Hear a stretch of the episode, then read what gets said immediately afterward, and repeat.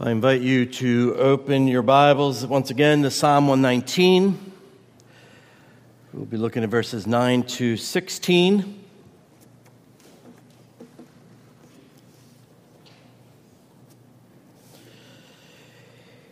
Hear now the word of the Lord. How can a young man keep his way pure? By guarding it according to your word. With my whole heart I seek you. Let me not wander from your commandments. I have stored up your word in my heart that I might not sin against you. Blessed are you, O Lord. Teach me your statutes. With my lips I declare all the rules of your mouth. In the way of your testimonies I delight as much as in all riches. I will meditate on your precepts and fix my eyes on your ways. I will delight in your statutes. I will not forget your word. And we ask, Father, now as we come under the hearing of your word, that you would help us to understand that which you are teaching us here in this inspired, inerrant word of God. Amen. Well, last week we began looking at Psalm 119, and we said that it set before us this theme of the dynamic supernatural power of God's word. In the midst of all the psalmist's varying circumstances of his life, everything that he's going through, ups and downs, the psalmist finds solace in the word of God. He expounds for us the blessed man of Psalm 1 that we read there, and he expands on the many-sided qualities of Scripture as it's found in Psalm 19. And so what he does is he sets before us in this poetic style the sufficiency of Scripture. Almost every verse that we find here, about 175 of the 176, refers to the Word of God. Remember, he called the scripture last week. We learned he called it Torah, the law. He called it testimonies, precepts, statutes, commands, righteous rules. He called it the word, and he referred to the promises of the word. And that scriptural focus is arranged in those 22 stanzas. They each have 8 verses, and each stanza begins with one of the 22 letters of the Hebrew alphabet. And we looked at Aleph last week. Well, this week is the letter Bet. Each of the 8 verses, from verse 9 to verse 16, begins with that letter. And in verse 9, the word that he begins with here is the Hebrew word for how. And so this stanza begins with this weighty question. How can a young man keep his way pure? Matthew Henry says, by what means may the next generation be made better than this? It's one interpretation. Spurgeon put it, how shall a young man become and remain practically holy? And so that's the question that will be answered in this stanza. And so the theme, I guess you would say, is purity. The New King James translates it, how can a young man cleanse his way? And so that's what we'll be looking at. How are we to remain pure? How are we to cleanse our way? But before we do and answer that question, we need to look at the assumption that is being made here. To understand, if he's calling us to be cleansed, how can I cleanse my way? The assumption is that this young man is not pure, is not cleansed. Cleansing, the need for cleansing, implies that his ways are polluted. The point is, we are not clean, we're not pure. We are indeed evil by nature. King David says in Psalm 51, we all come into this world as sinners. He says, behold, I was brought forth in iniquity, and in sin my mother conceived me. Proverbs 22, foolishness is bound up in the heart of a child. Genesis 8, the intent of man's heart is evil from his youth. And that word youth could mean infancy. And so we are impure from birth. Even in the womb, David says. Proverbs asks, who can then I have made my heart pure. Who can say, I have made my heart pure and I am clean from sin? Who can say that? It's Proverbs 20, verse 9. And it's a rhetorical question. The answer is no one can say that because we're all sinners. And do you agree with that? Is that the truth you hold to, that no one is clean from sin? Do you agree with Jeremiah, who says, the heart is more deceitful than all else and is desperately wicked? Who can understand it? Jeremiah 17:9.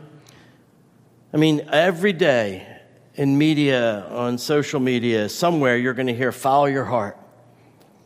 Just follow your heart. Well, the Bible says you might not want to do that because the heart is wicked. And so do you agree with Solomon? The hearts of the sons of men are full of evil, and insanity is in their hearts through their lives, Ecclesiastes 9. Do you say, yeah, that's true, I've seen it, people out there, those hearts are wicked? Or are you willing to say that about yourself? So this is what Scripture teaches. We just don't see ourselves as wicked as God sees us, and yet we are. You know, with the exception of my granddaughter,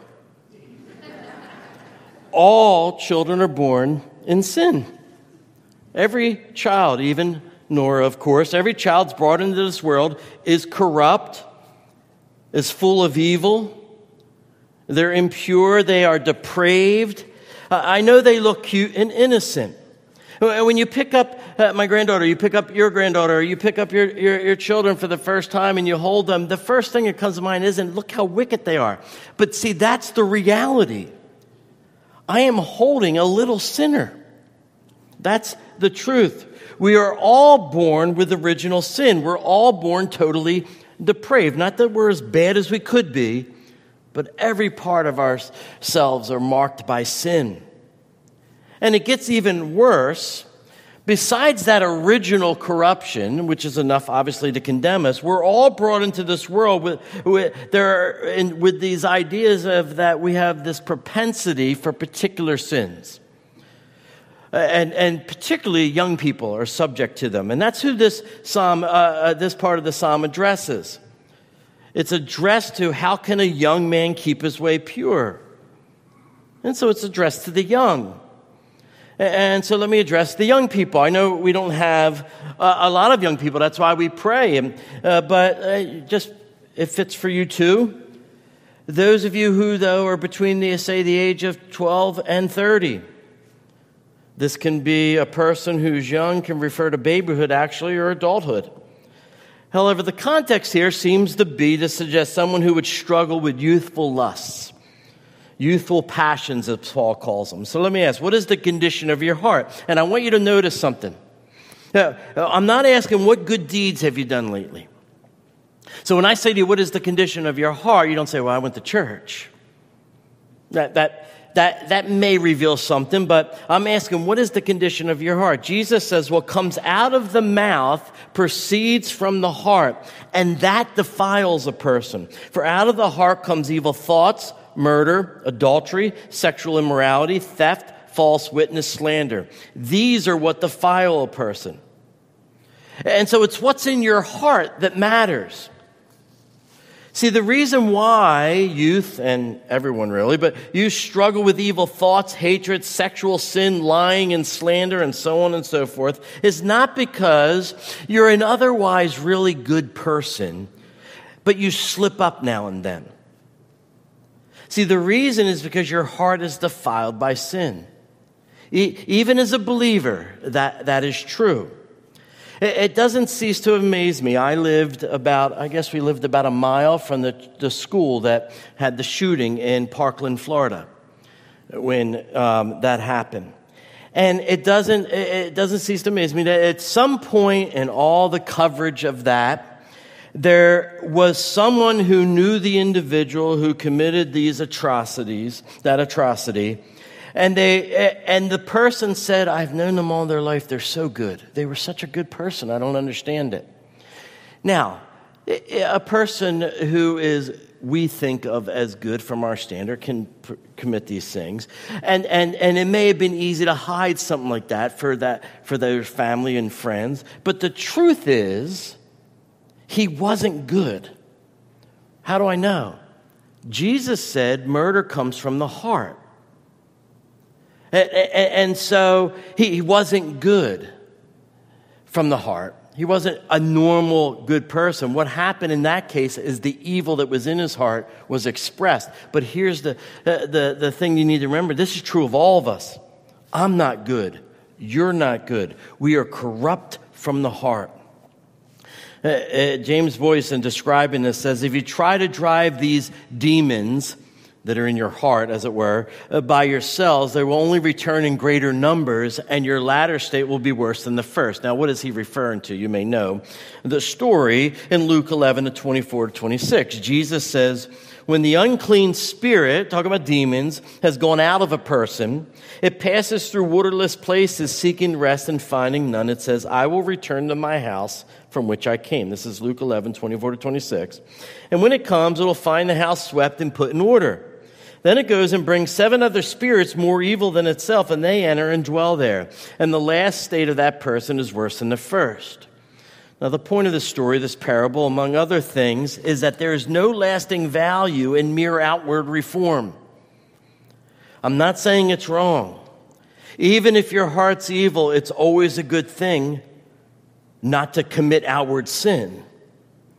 But you cannot go forward in your own strength and say, I'm going to fix this by stopping something.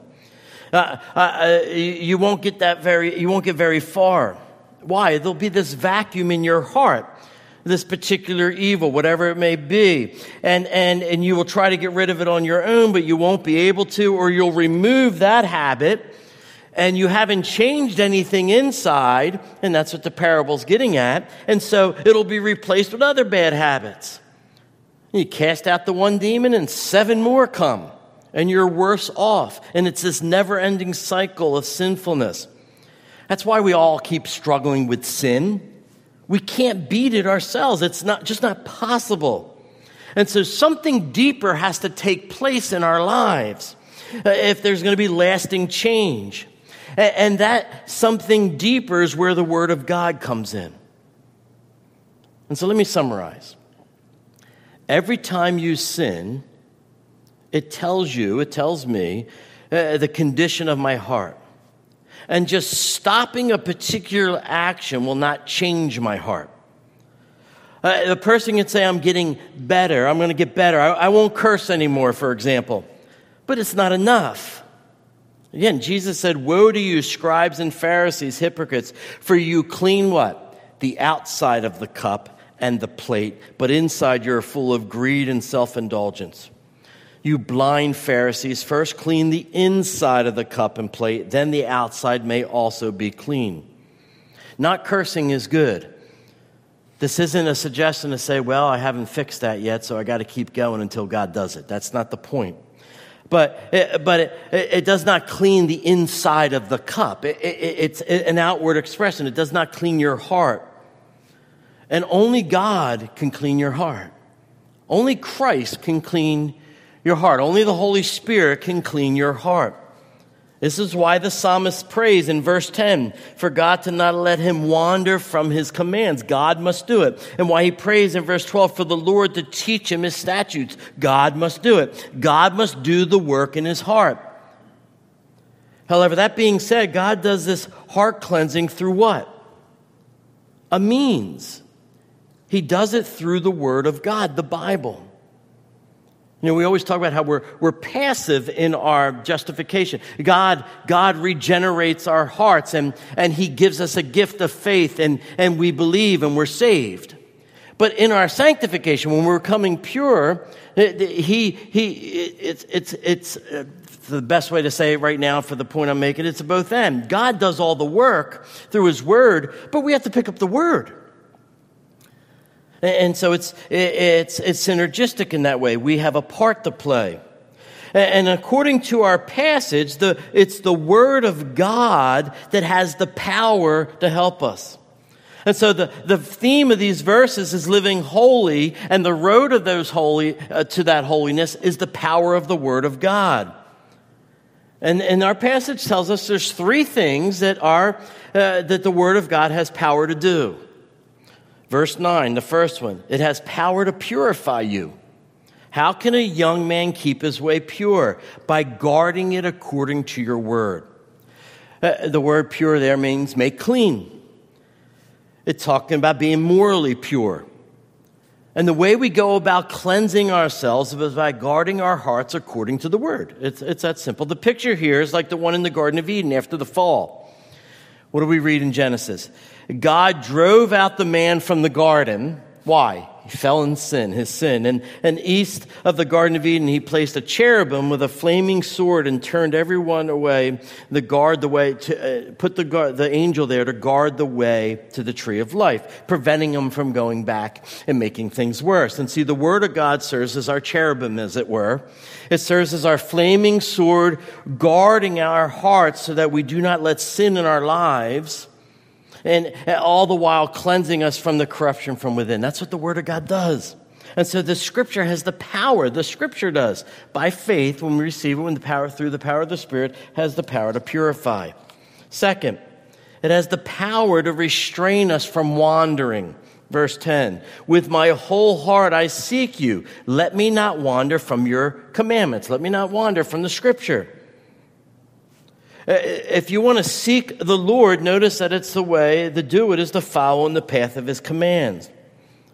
You know what wander means? It means to go astray. The word of God keeps us from going astray. It keeps us on the path of righteousness. And so that's another way it shows its power. It keeps us from wandering. Third, it's kind of a summary. The word has power to keep you from sin. Verse 11, I have stored up your word in my heart that I might not sin against you. You know, to store up his word in our hearts means not just to read it, but also to study it, meditate upon it, memorize it. It's out of the treasure house of the word stored up in your heart that you will keep from running back to sin again and again and again. John Bunyan, writer of Pilgrim's Progress, said this. This book, he's talking about the Bible, not his book. This book, the Bible, will keep you from sin, or sin will keep you from the Bible. Either you will be in the Word and it'll keep you from sin, or you'll neglect the Word and then you'll find yourself buried in sin. But see, if you'll meditate on God's Word and commit it to memory, God will use it to keep you from sin. One preacher said, even if you don't retain it and think you're wasting your time in reading God's Word, you're not.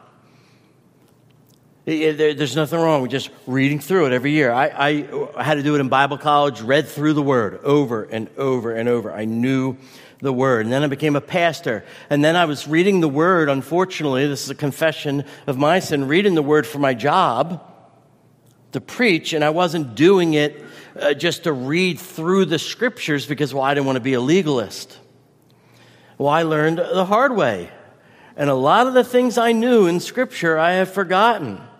So I have to train Nathan, and I told him, there's going to come a point where you're going to think, I don't need to read through it like this. I don't want to be a legalist. Do it anyway. Read through it. Repent of being a legalist if that's what you're doing, but keep reading the Word. This book will keep you from sin, or sin will keep you from this book.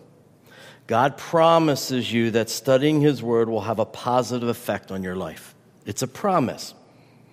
And his effects are all-encompassing. It affects your worship. Look at verse 12. Blessed are you, O Lord, teach me your statutes. Blessed. It's a form of praise. We will worship. Why? We're going to worship anyway. Our hearts, as Calvin said, are idol factories. We were created to worship. We always acknowledge that there's something greater that needs to be worshiped. And since the fall, we chased after all kinds of idols to worship. You know, we make fun of the Old Testament saints. They would do this. It's a great picture. They would take wood and then somebody would carve that wood. They themselves would do this, right? They'd carve the wood, and then they'd make this statue. They made it. And then they put the statue down and then bow to the statue and call it a god. And we say, that's so foolish. And yet you do the same thing every day. You take man-made things, people like celebrities or athletes, even ourselves, and worship ourselves. You know, you are God. That's another saying for today. You are God. You are God. Or you look to someone else. But see, when we're taught by the Word of God, when the Scriptures are filling our hearts and minds, and our praise is lifted up, it's lifted up to the one true God. And so our knowledge of Scripture affects our worship, and it affects who you worship. Second, it affects your speech. With my lips, I declare all the rules of your mouth. Remember what James taught us when we were in there? You know, the tongue is what? A fire. It's a world of unrighteousness. It's set. The tongue is set among our members, staining the whole body, setting on fire the whole course of life. Remember, we were taught that the tongue's set on fire by hell. It's a restless evil full of deadly poison. You know, James didn't hold back. He was letting you know this is what your tongue is. And why? Well, we bless God with our tongue. We curse people who are created in the image of God. All that to say, our tongues are by nature evil. They're a world of unrighteousness. But see, when our lives are saturated with the Word of God, it is blessing that ends up pouring forth from our lips, declaring all of God's rules. So when we're cleansed by the Word of God, we want to declare the Scripture. We want people to know who Jesus is, that he's the Son of God. We want them to know that Christ died and for sinners and rose again, that they could be saved, that they could be declared righteous. We want them to know the truth about themselves. They are indeed sinners, but that God has done something about it through his Son, Jesus Christ. And we want them to know this is what God, who created this whole world, wants from you. And so our time in the Word affects our speech. This is one of the first things that I saw change in my life. I used to curse like a sailor. You know, the people, I don't know, you know, I have friends that still do it, that are, you know, unbelieving friends. You can't have a full sentence without cursing 4 times. The words don't have any relationship to what you're trying to say, but you just curse so much. It's like, you know how we say like, at least I do. It's like, you know, it's like. It's a curse word, though. Instead, we replace it and we just curse. That's how I was. And then it changed. And then I noticed others that cursed a lot, and people began thinking I'm a little weird for talking about Jesus. I told you about going to friendlies and preaching the gospel. I still went to bars after I got saved, but I would start talking about Jesus. People didn't, you know, that's just weird. I got warned by family members. You know, people are talking, they're saying that's weird. But see, the point I'm making is that knowing Jesus Christ, it's not like I picked up a bunch of scriptures and then read James. Oh, I got to change my tongue. I better work on that. It was just that my life changed. Does that mean I never cursed again? No. The point is that it was just the trajectory of my life changed when it came to that area. And so the Word of God, as you're saturated in it, affects your speech. Third, it changes your priorities. In the way of your testimonies, I delight as much as in all riches. You know, before I was a Christian, my goal is what I wrote in my yearbook. In my yearbook, my senior year, I wrote, I want to become rich and buy my dad a Cadillac.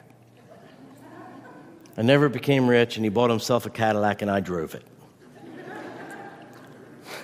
It was to become rich. That was my priority. That was what I thought I would find delight in. You know, in the 80s, you had the posters that said, whoever dies with the most toys wins. Well, that didn't stick around after I got saved. My priorities changed. Our delight, not perfectly, I know, in this world, but our delight should be in Christ. Our delight should be in his Word. That's what Psalm 19 teaches. And so all of a sudden, the things that I delighted in changed. And so it affects our priorities, the things that I thought were important. Before that, studying the Bible never popped up on my radar screen as I got to get that in. But then I got saved. It affects our thinking. Look at verse 15. I will meditate on your precepts and fix my eyes on your ways. To meditate means to study. It means to ponder. To fix your eyes on something means to capture the attention of, to give regard to. And so he's saying, look, I want to give careful attention to the study of God's Word. And that prolonged meditation affects the way you think. I mean, Paul says it, renew your mind. It renews your minds, conforming you more and more to the mind of Jesus. So we begin to think as Christians are supposed to think. We begin to think like Christ. Fifth, it affects your feelings. Look at verse 16. I will delight in your statutes. I will not forget your word. You know, I just talked about how the things that were important to me change. Well, whatever captures your heart the most is what you delight in. And so, what I love the most, I will speak about the most. What I love the most is what I'll be most emotional about. This is an emotional word. It can mean to cry out. When the word of God has captured our hearts, we'll cry out in delight that we have such a treasure at our disposal. I have the word of God. That's what the psalmist does. That's what blessed is the man who knows the word. And Psalm 19, it's just it's the delight. I want it more than gold. It just satisfies me. I'll delight in it. And so the word of God affects our worship. It affects our speech. It affects our priorities. It affects the way we think. It affects our feelings. And so we must declare it. We must delight in it. We must meditate upon it. We must remember God's inerrant and holy word. And see, when our hearts are washed in God's word, what happens is godly actions follow. This is, by the way, why we don't just preach morality. Doesn't mean that we're against morality, but that's not what we preach mainly. When I was a youth pastor, this is 20, 30, whatever, many years ago. Back in the late 80s, early 90s, the big thing was True Love Waits. And what teenagers would do, and I had a youth group of 50, 60 kids, most of them unsaved from the streets that came from the high school. And so the idea was you were going to wait to get married to have sexual relations, something we should do. Biblically, that's the teaching. And so these kids would have to put on rings. Well, if most of my kids put on rings, well, they'd just be lying because it was too late at that point. But this emphasis on we got to tell them more and more, and we did. They need to know these things. But it was like, how many times do I need to tell them this is wrong? I mean, just yelling at them is not going to change their heart.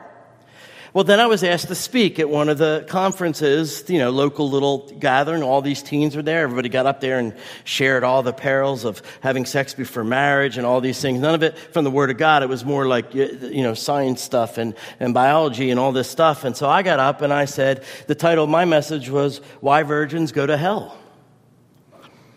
And point wasn't that it doesn't matter. The point is, you stopping having sex and putting a ring on your finger doesn't save you. You may keep the command outwardly, but you're evil from the inside. You need Jesus Christ. That is not to say they should say, oh, thank you, June, I can just go out and do whatever I want until God captures my heart. That's not true. You'll be held accountable to God for that. But the point is, morality doesn't save. Christianity is not a religion to make an otherwise good person better. See, Christianity is a religion that takes a totally depraved enemy of God, subdues them, and washes them from the inside through the cleansing power of the Word of God, applied to the heart by the Spirit of God, and makes them more and more conformed to the image of Christ. It's from the inside out. And as we are cleansed, the morals follow. D.L. Moody said, the only way to keep a broken vessel full is by keeping the faucet turned on. Keeping the faucet of God's word running repeatedly through your mind will clear out the garbage and make you pure. Now, you know that we can't be perfect this side of heaven. I'm not claiming that. I mentioned it earlier that we're sinners. But as believers, we're declared righteous. We're clothed in the righteousness of Jesus Christ. In that sense only, God sees us as holy, as pure, because he sees us in Christ. But we're not fully pure now, are we? We're still sinners this side of heaven. And yet, even though we're saved from that sin and we're guaranteed eternity, the Word of God encourages us to pursue this purity. And verse 9 tells us, and that's what we learn there. And Isaiah 1:16 says it clearly. It says, wash yourselves, make yourselves clean, remove the evil of your deeds from before my eyes, cease to do evil. And see, that the point is that it's through the washing of the word that you're purified. Peter says, husbands, love your wives as Christ loved the church and gave himself up for her, that he may sanctify her. Sanctification is growing in holiness, having cleansed her by the washing of water with the word, so that he might present the church to himself in splendor, without spot or wrinkle or any such thing, that she might be holy and without blemish. And so through the preaching of the word and the teaching of the word of God, those things is how we become holy. And that's why it has to be a priority in our church. It must be a priority for all of us to want to hear the preaching and learn the word, hear the teaching and learn the word, so that we will grow in holiness, both young and old. Now, as I said, the stanza that we are looking at, second letter of the alphabet, Beth, is actually spelled out. It's the word house. And it's interesting because one writer said here's a good way of understanding what we're talking about.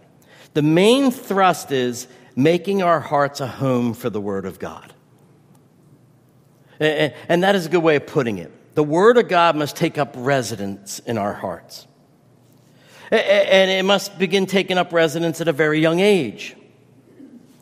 This is true of all the biblical saints. I'm going to give you two examples. I want you to think of Daniel. You remember the story of Daniel? He decided to obey God early in life. Daniel and his three friends were taken from their home in Jerusalem. They were brought to Babylon, and they had to serve in the court of King Nebuchadnezzar. And they were chosen, and they were given the best of the food of Babylon, and they were favored civil servants. But we read early in first chapter, Daniel resolved not to to defile himself with the royal food and wine. Now, it seems such a petty thing. I mean, he just got taken into captivity, and this young lad, he's given this position. He has this opportunity to eat this food. And James Boyce says, no, this was the first of many tests that came into Daniel's life during his time in Babylon. And it may seem petty, he says, but it established a pattern in his life that he was going to obey the word of God. To us, whether he ate the king's food or drank his wine seems a small matter. Why fuss over it? But what Boyce gets at is that those small habits form a pattern. And they determine the course and outcome of our lives. From a very young age, Daniel determined to follow God, even in the little matters. And what that did is set him on a path of purity. It set him on a path of obedience, and it gave him the strength when he had to face the lion. And so that's the point. It shapes him from a very young age. If you're here and you are young, well, then study the Word of God. Make it a priority. I'm not saying never watch a movie, no go hang out with your friends, go to a concert, all that stuff. Study the Word of God. Make sure you're reading it. Let me give you one last example. I'll close with this. This is the ultimate example. You know where I'm going with this. It's the example of Christ.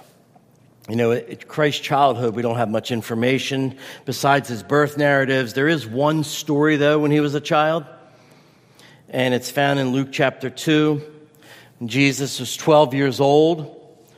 They went up to Jerusalem according to custom. They were going up to the temple, that is. And when the feast was ended, right, they would return home. But Jesus stayed in Jerusalem, but his parents didn't realize this. Mary and Joseph didn't realize what was happening. And you would travel in a caravan, you know, all these people, and they just assumed, well, he must be with other relatives as he's traveling. But they didn't find him with the other relatives. So they went back to Jerusalem. And remember, you don't pick up a cell phone and say, Jesus, where you at? They didn't hop in a taxi cab and run back to Jerusalem. This was, you know, you imagine, you can feel the intensity of they're afraid. After 3 days, they find him in the temple. He's sitting among the teachers. He's listening to them. He's asking them questions. All who heard him, we're told, were amazed of his understanding and his answers. And then his parents see him. and they were astonished. And his mother said to him, "Son, why have you treated us so? Why did you do this? Your father and I have been searching for you with great distress. Lose your child for 3 days and tell me how you feel when you find him." And they're just hanging out. Jesus is just hanging out. But this is what he says. "Why were you looking for me? Did you not know that I must be in my Father's house?" Even Jesus, even Christ, the author of the Word of God, spent his childhood meditating upon, learning, studying, discussing the Word of God. See, I don't think it's too far-fetched to say when Jesus faced his temptation as his ministry started and he was driven into the woods and he had to face Satan, that what happened in the synagogue at 12 prepared him for what happened there. What did Jesus do when he's faced with this temptation? He's hungry, Satan's there, and he attacks him. He says, "It is written. It is written. It is written." He learned the Word of God at a young age. And my point should be clear. We must begin storing up God's Word in our heart. I don't think anyone here would disagree that difficult times are coming. And so we need to have the Word of God if we're going to have the courage to stand. Start when you are young, as the sermon title says, but it's never too late. It's never too late to begin prayerfully meditating upon and studying and memorizing God's all-sufficient, gospel-saturated, Christ-focused Word. And if you're not sure how to begin, join the Bible studies that are starting up in September. Let's pray. Father, we thank you for your Word. We thank you for those you have gifted to translate your Word into our language. We thank you, Lord, that you preserved your Word. We thank you, Father, you have gifted men that help us to understand your Word. It's our prayer, Lord, that your Spirit would enable us to begin reading and studying and comprehending your Word all the more, especially as it reveals to us the person and the work of Jesus Christ. Amen.